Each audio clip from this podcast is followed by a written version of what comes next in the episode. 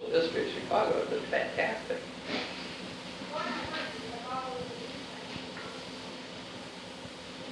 Okay, in June, did you intend to go back in fall? I mean, were you? No, there was nothing to go back to. Oh, wait a It blew up. Okay. When I left, there was no, there was no, the school was finished. There was no uh, support whatsoever.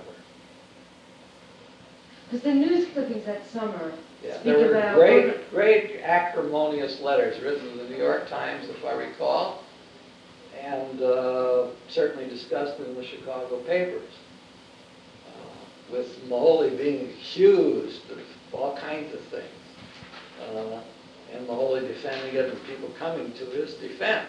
Now, people that supported Moholy, and where you get the exact story, or not exact, but slightly skewed in their favor is uh, uh, Pussy Paepcke, Walter Paepcke's wife. See, they really were, and it's primarily her, not Walter, who gets all the credit normally. But she was very sympathetic to Moholy. Walter was the big, powerful businessman. And uh, they began to organize and raise some monetary support to start the thing because of the increasing antipathy to the Nazi Germany, that's why this name change took place when it started again. It was then called the School of Design. And, and it met, and I believe the Shakery, uh, what was the bakery, the Shakery over on Ontario. Now, in that period, I'm out. I go back to Detroit, see. I leave this place. But I keep seeing Moholy. He comes over to Detroit, lectures every once in a while. We're friends. I take him and show him, you know, factories. And uh, has a great curiosity about everything. Had a great, very curious man, you know, very receptive, new impression. Got excited about things, which turned some people off, like Edward Weston.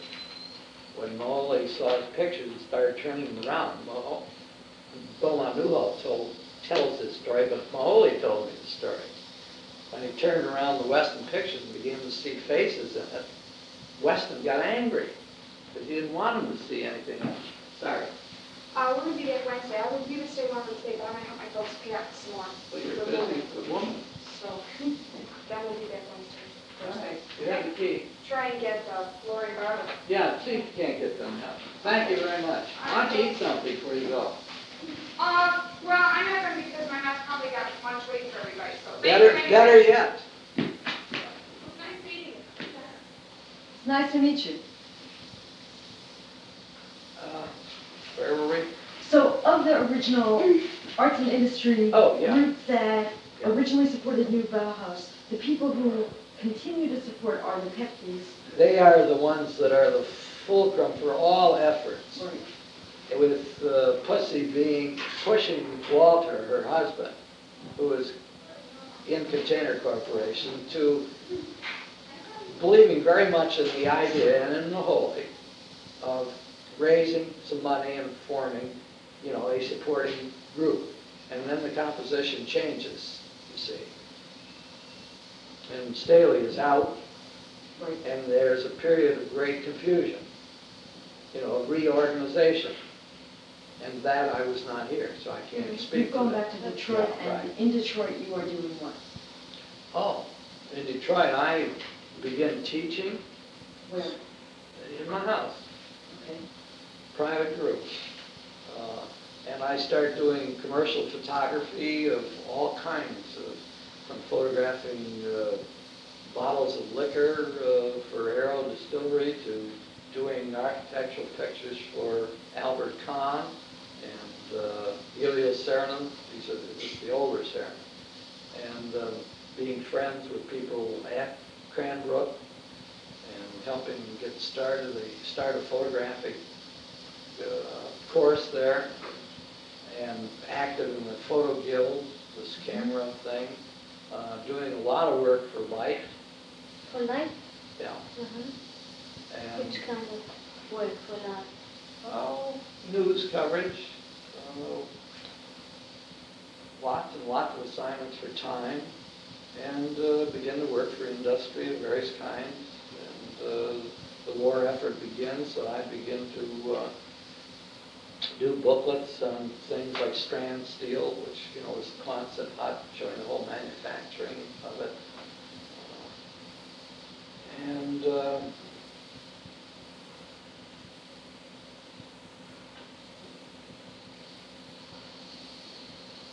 Well, just doing all kinds of things, making photograms, which I had made earlier, but making a lot of them, sending them out, uh, doing solarizations. And, uh, You see, the experimental attitude at that point, you must understand this, by that time, the interest had had shifted, that it wasn't the Steichens, but then the Weston begins to appear, and the Ansel Adams begin to appear. And I brought Ansel Adams to Detroit, to the Photo Guild, um, where Harry, who keeps saying Ansel Adams was his great influence, that's where Harry met him. See, and we had been meeting, Harry and Todd Webb and Don Shapiro, who's in, uh, commercial photographer in Redwood City, marvelous photographer. Uh, We'd been meeting sort of as a little group. Uh, Ansel came there, and he was already quite famous. There were a lot of books, and he'd written this book, How to Make a Photograph, you know, which was becoming uh, the te- new technique of the straight photograph in contrast to the earlier thing of the manipulated. See, there was the, uh, you know the name Fassbender? Mm-hmm. Fassbender, you see, and that whole river of pictorialism, you see, was sweeping on very widely. But this other thing, the Western photographer technique was beginning to permeate, and people like myself were feeding into the pictorialist movement, so that it was getting straighter and knocking out this manipulative thing, which had come actually almost straight down from the photosecession, of which Stieglitz was responsible for. But Stieglitz himself left it, you see, about maybe 1960 or so.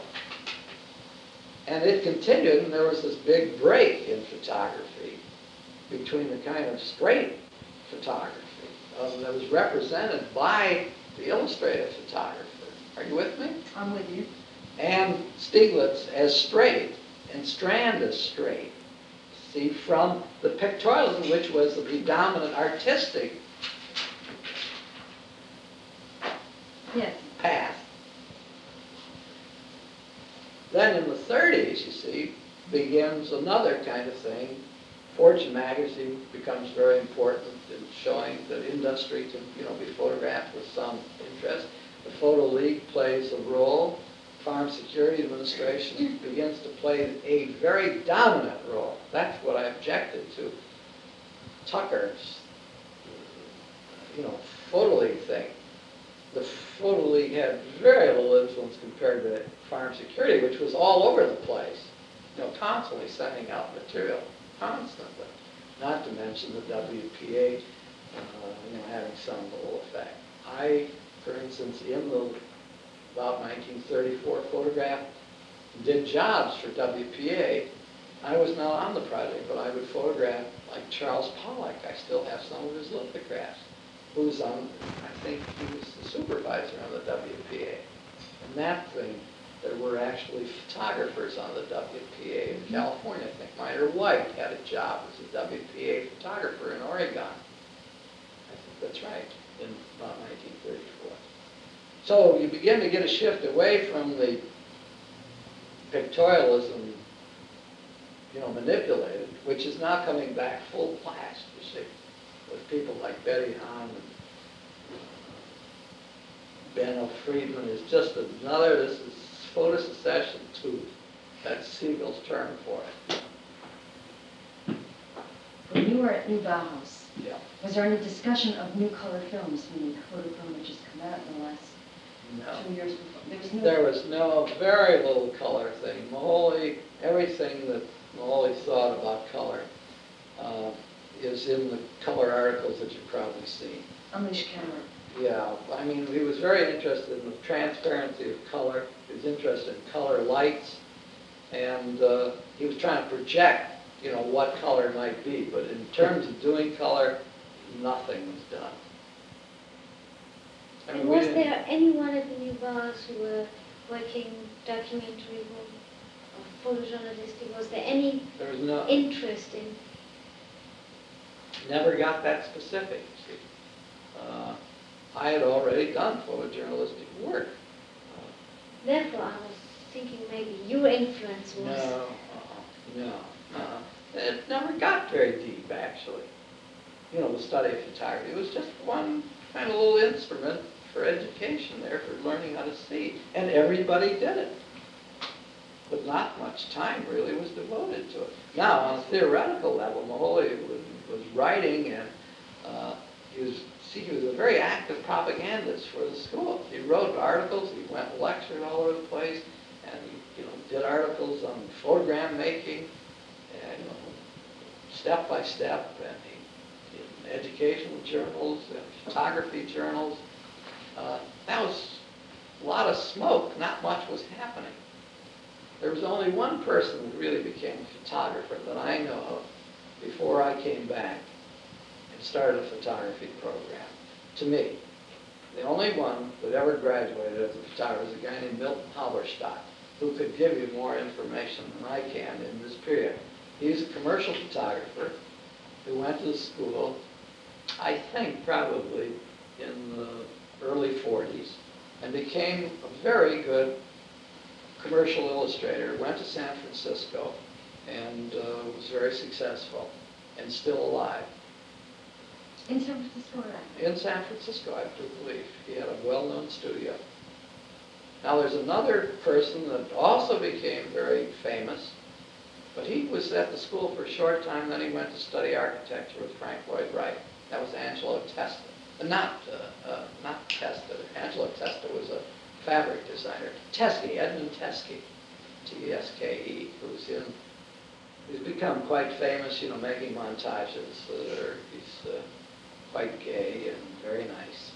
And uh, uh, lives, probably still lives in, in Los Angeles. I visited him one time. Uh, God, I can't even remember. Uh, he was living in one of the Frank Lloyd Wright houses. It was sort of the third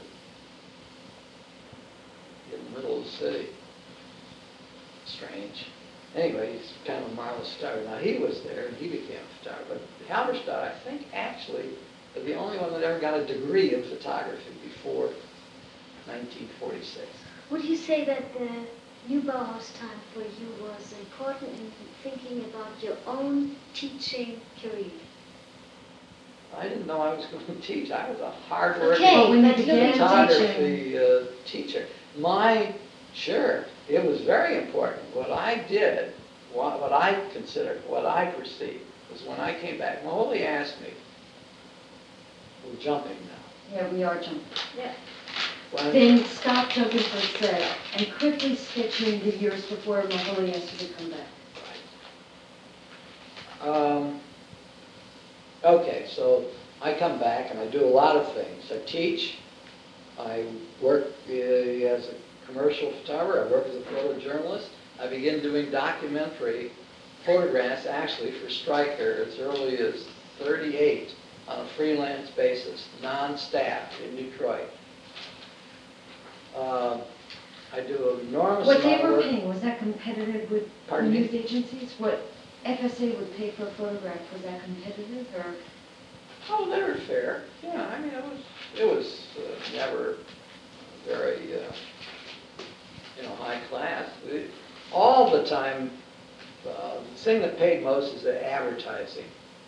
That always has paid the most, always will, because when you have a page that's worth sixty thousand dollars, what in the hell difference does it make whether they pay you two thousand dollars for the picture or five? you know, particularly as the agency itself is getting fifteen percent of all the cost of production in space. So it's to their advantage to spend as much money as they can, until such point as the client, you know, doesn't think it's worth it. No, that's always been the disparity. And to sell photographs at that point, you know, as an artistic thing, that was ridiculous, you know. Give, somebody asks you for a picture, you give it to them, or you charge five dollars or something. Mainly exchange pictures, head shows, nobody cared about, except, you know, photographers. Um, all right, so I did a lot of work for Life and Time, a lot of commercial work. uh, Had a lot of painting friends, painter friends, uh, as well as other kind of intellectual friends. Uh, And then the war began to, you know, intrude on our lives, really. So uh, finally, in 1942, I went to work for Roy Stryker, and contrary to what you read in that new book on, you know, a shared vision, I was the last one hired by Stryker, not John Vachon. I was hired the last month of his farm security, and then it became the Office of War Information. And they used pictures of Vachon's, you know, 1942, 43, and I made pictures there.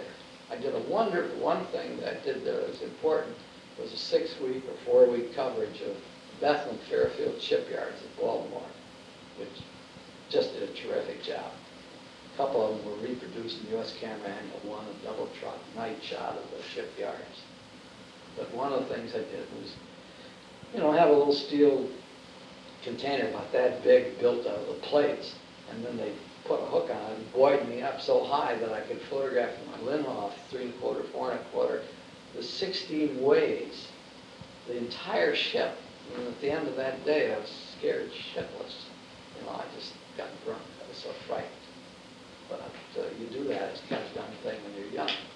Um, well, the same period earlier, before I went to work, I was photographing things for Fortune. I got stuck uh, going up a chimney uh, where they had a rope and then what's called a bosun's chair, just a piece of wood with two holes cut out and you sit down on it. Well, I go up there holding speed graphic and on the other hand holding on the rope and this donkey engine gets stuck. So I'm stuck there for maybe four minutes, you know, maybe up in 10 stories. And I'm trying to get up to the top this to photograph the whole view around the Ford factory. Uh, get these, you do these dumb things when you're young. I don't know, maybe when you're old, they change, you still do dumb things, but they're different kind of dumb things. Um, Okay, When you so, were doing all those jobs for Fortune, et cetera, that whole sort of bird's eye, I mean, you're, you're describing two different jobs in which either you set it up for yourself or the job. No, I never set it up for myself. Okay, those are They assignments. I'm Okay. kept very busy. At one point, and I know, I'm sorry, when I went away to war, uh, my mother, you know, cleaned out the basement, threw out a lot of stuff, but I had a pack of telegrams that big, you know, assignments.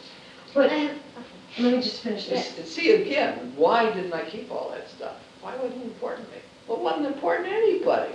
This whole regard of history about photographers, that did not exist. That's all starts somewhere. I I've forgotten one thing that was very important. I met Beaumont Newhall in, uh, oh, I don't know, 36, 37, somewhere around there. And we were so happy to meet each other. There were maybe five people in the United States that were interested in history of photography. Mr. Boney, uh, there was a writer uh, who wrote a book on the daguerreotype. It's one of the few books I never got, which I wanted. Epstein? No, no. Ferd Reyher, F-E-R-D, R-H-Y-E-R, I think it is. Todd Webb was not. he was a good friend of his. And uh, Paul Strand was a little interested, uh, but there wasn't anybody interested in the history of photography, that's a joke. Uh, I don't know whether Ferd is uh, alive or dead. He went to Hollywood. He was a screenwriter, and uh, he amassed a collection of a fantastic collection of books on photography because he was trying to write this book. He was interested in the area. Uh, anyway, so when I'd go to New York, I would see Beaumont and Nancy and stayed at their apartment, which was near the Museum of Modern Art. And I was very grateful to Beaumont. See, he gave me a perspective on history. I'm very grateful to Beaumont. before Beaumont, there was no history in America. There were, you know, there had been French books, there was German history, but it, there, Beaumont was the one that made America, a history of American photography. And these attacks on Beaumont by younger, uh, you know, historians, you know, snide remarks about his attitudes, you know, his taste, are totally unwarranted because he did a marvelous job for the time. See, he just created this. Today it's easy. You know, you read Beaumont, you read Gernsheim, you know, you read German translated into English by now, you know, that kind of thing. But Beaumont really is the guy that did the basic research. Okay, I'm just gonna finish my question, then you had a question, and that was, with this bird's eye view, I mean, those assignments, Yeah, was there any sense of where this whole new idea of different kinds of shots came from? I mean, did you think of? none. Because it hadn't, I mean, certainly hadn't been around when you were first growing up learning about photography, hardly. I mean, it, or it was just a little bit around, and then, Oh, well, but no, but you see, by that time, I was already very aware. I began to get the English magazines, German magazines. I got Russian magazines. I knew about Dziga Vertov in the early 30s, and one of the things that I did at the new Bauhaus was we got a copy of Thunder Over Mexico by Eisenstein. I must have seen that 200 times. I mean, we, I would just, in my spare time, show it to students, because I could run the projector, and I'd look at it and analyze it. And uh, when the Museum of Modern Art first started its uh, motion picture thing, Iris Barry, I used to go to those things all the time, and I used to bring things, uh, you know, to Detroit and later on to the, when I came to school. I taught history of motion picture for about four years in the early 50s and had two, 300 people coming. And I had a, what, I haven't kept it up, but I had a marvelous motion picture library. See, So that, the idea of looking down was something that was very um, absorbed by me. And the close-up. or you wanted to ask something? Yeah, I want to ask um, whether you have had an interest in the media which you couldn't deal with inside job work. I mean, would you say, I don't know enough about your photographs and I would like to see them, but would you say that beside your jobs you have worked in a, have Artistic way. Yeah, and wh- how would you describe All your the interest time. in the medium beside your, your jobs? Well, for, from the time I began, I liked to take pictures for myself that had no use whatsoever except to me. And which my ideas would, you know, change after a while. Uh, But running along all the time, I used to make pictures that I wanted to make pictures of. And those considered, consistent. Okay, but working for agencies and working for a commercial, that's not the, that's not a question of making pictures. No, no, I said it. aside from that. Yeah, Aside from that, I made pictures for myself all the time. Even in terms of the camera club, you see, those were pictures that I made because I wanted to. And they were, uh, But, but, okay, perhaps a different way of asking that question is by the new. no, all my color pictures, for instance, were done when I was doing commercial jobs on one hand, but these were just made for myself. The reason they're called, the whole series, uh, maybe, you know, pretty soon I'll show you these, uh, they were called In Search of Myself. I, I only wanted to ask how you would describe your interest in these art pictures, for That say example. doesn't get approach- fulfilled by doing commercial jobs I as well as. understand, I'm telling you, that I always did pictures for myself, but that did not, and also I must say that I rarely did a job that I didn't want to do. I mean, I would turn down jobs all the time if I didn't want to do them. Uh, The, uh, how do I put it? I conti, I always did them simultaneously. Photography has always been a continuous web to me.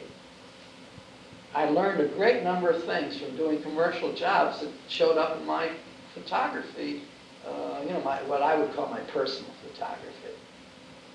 And I did a lot of commercial things that were a direct result of my experimentation in my personal photography. it's not unlike Ansel Adams. I mean, Ansel, you know, did commercial work all the time. Including selling his landscapes. I mean, that's again, a very funny thing. You could go to Best Studio and buy these, you know, magnificent pictures of Ansel Adams for three dollars, you know, where he printed big batches of them, they just sold them. When you started working in color, you worked in black and white beside. I mean, as a, I'm speaking about your private Okay. pictures now. And Now we're jumping to the fifties, you see. We, we skipped over the whole period of coming back to school, if you want to talk Also, about the that. war. Okay. Nineteen forty-two, 1942, I go to work for Roy Stryker right, yeah, and OWI and work and finally, my brother is in the Army, in the tank corps, and all my friends are in the, you know, in the services. And, uh, and I get my deferment lifted, I'm traveling down a towboat doing a picture story on, called Towboat River. Uh, no, uh, the Army's Navy, the Army's Navy, I guess it was called, yeah, that was one of the stories. The Army had all kinds of Navy, all kinds of ships they owned. So I was doing a story, and I was coming down on a towboat, I get the radio message, I think it was at Cincinnati, I get off. My plan had been to go down to the Mississippi on a towboat, showing all the traffic. Um, So I get off, I go back to Detroit, pull my affairs together very quickly, have an appendix operation unexpectedly, but still go in. And uh, when I was in Washington, I had uh, talked to a general in the Signal Corps who I'd been working with. He said, go into the Signal Corps, you'll be a second lieutenant. It was all arranged. But when I get to the uh, reception center, they talked me into, uh, the Air Corps needs photographers and sounded better to me, you know, flying an airplane than walk on the ground. So I go into the, into the Air Corps. That's the way things happen then. And uh, I go to Miami Beach for uh, training, uh, basic training. And I probably have the longest basic training of any soldier in the United States. I'm in basic training for nine months because when they, when I take all the tests, the placement tests, it turns out that I have a very high mechanical aptitude and have had college educational experience, but I've taught at the college level. So they asked me if I would go in and be trained as a link trainer, operator, and instructor who deals with officers, teaching them navigation. So, you know, so that sounded fine to me. So, but this class was so small, it was up at Chanute Field, that it only opened up, I don't know, every uh, three months or so. And it was, then turned out to be a very small class, so I'm down there, I think, six months, and then I'm supposed to go up there, so I get uh, uh, pneumonia or flu, something, on the damn train, which was freezing cold. Going up to Chanute, I arrived Chanute and I landed in the hospital, so I missed that. So I have to wait another month or so, uh, two months, and I wash dishes. Um, Is he tired? But you know, He just operates. He's a professional. The same way with Harry Callahan. He photographs when he's drunk. He photographs when he's sober. You know, hungover. He just, he's a photographer. You know, so he photographs. You meet young students who tell you, "Well, I don't feel like photographing." It has nothing to do with feeling like photographing. You photograph, and then your feelings get mobilized, just like you know. All right. You're in the war. What love? Fast. What do you do during the war? Well, mainly I waste my time as compared to what I was doing before I got into the Air Corps. I was telling you before we had lunch that uh, I stayed in basic training, then I finally went up. I did go through the link trainer instructor school, and I went through the top 10% of the class, so I got a 10-day furlough as a reward. And when I got back, I, while I was on the furlough, I thought, well, this is silly. Here I am, a guy that's photographed, you know, for Office of War Information, life. I'm a real valuable photographer. So I go to the colonel of the school, and said, well, you know, sir, I think that I really ought to be back in the photographer. He said, photography. He said, no way.